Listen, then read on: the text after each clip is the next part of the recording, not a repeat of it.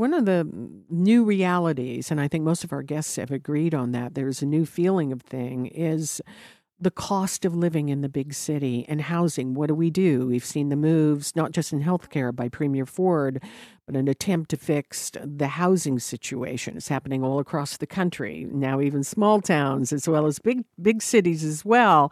We are going to begin our ByBlacks weekly segment here on on the show this morning, and I would like to welcome Likam Kyanzaire, who's a political economic academic, and Likam writes for a lot of publications and also works as an educator in the nonprofit sector and has turned his attention to a piece on housing and what possibly could be a solution for ByBlacks.com. Likam, good morning. Hi, good morning. How are you? I'm good. It's great to have you. Everybody has ideas about the housing. The one thing I want to begin with, though, is we kind of get it. We get it like our healthcare situation, isn't it? It's just laid bare. Things are way too expensive and there's nowhere to live. Where are we, in your opinion? Honestly, I'd say we're pretty far gone. Um, if you look at some some of the estimates, we need millions of housing and just to, to say that the market can build that is unrealistic, considering we haven't been building nearly enough for the past 50 years. It's true. In your piece, you talk about alternative housing that gets thrown around a lot. What do you mean by alternative housing?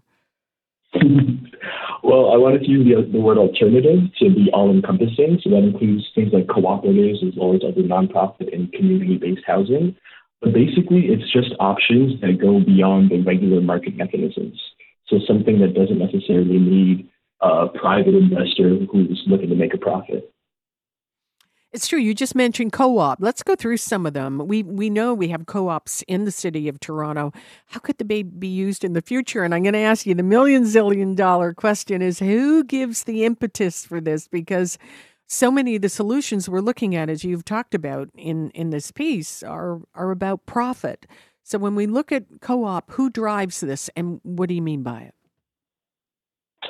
So cooperative housing essentially means that the people living within the housing that own it, they take care of it, they manage it.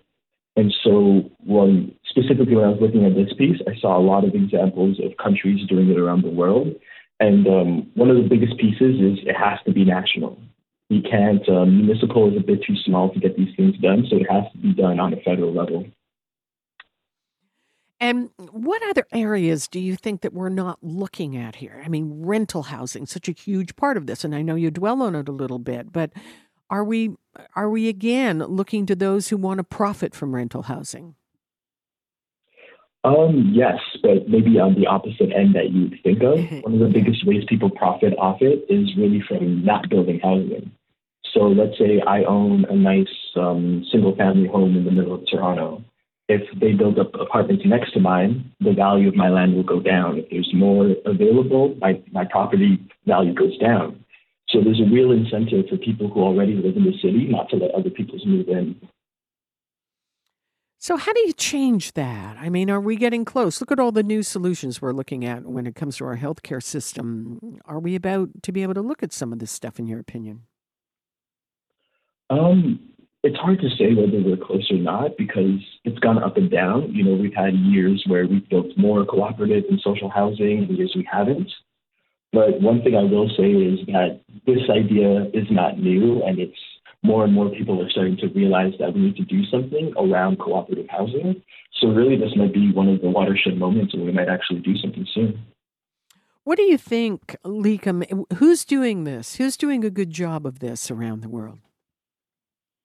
Um, so I look specifically when we look at cooperative housing, alternative housing, uh, Austria. So Austria has some of the lowest um, rents in the world, and it also has some of the best kept buildings. So if you look at the way they do it, they actually give cooperatives the keys to the to the castle, as it were, and they get to even pick how it's how their buildings are designed, how it's kept, and um, really all those things.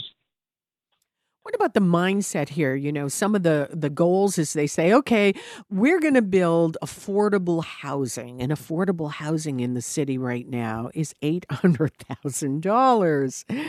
Wow what do you do about that reality? Because that number leaves out a whole segment of the city.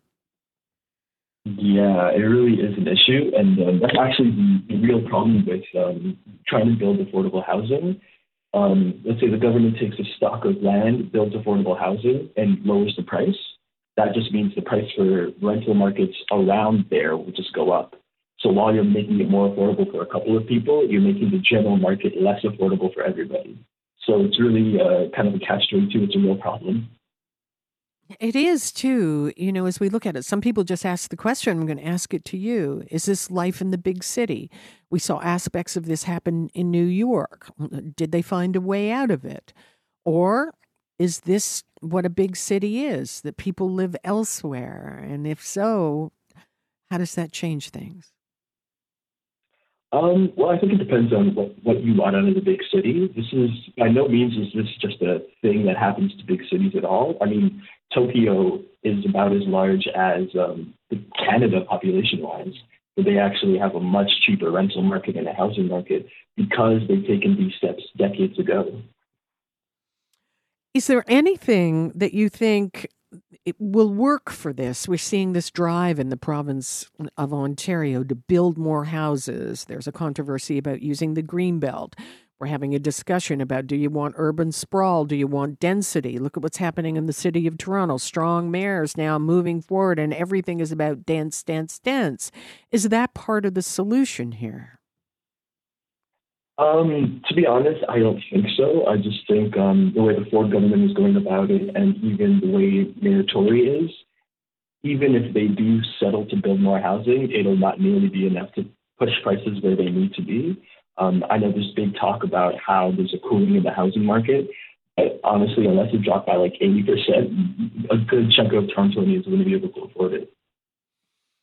Thank you. It was great to have you talking to Likam Kyanzaire, who is a political economy academic and writes for a lot of publications and is an educator in the nonprofit sector who has written a piece on, as we've been discussing here today, alternative housing. It's on our minds. ByBlacks.com. You can go there and read it. Likam, thank you. You have a great day. Thanks for your time this morning. You too. Have a happy Sunday.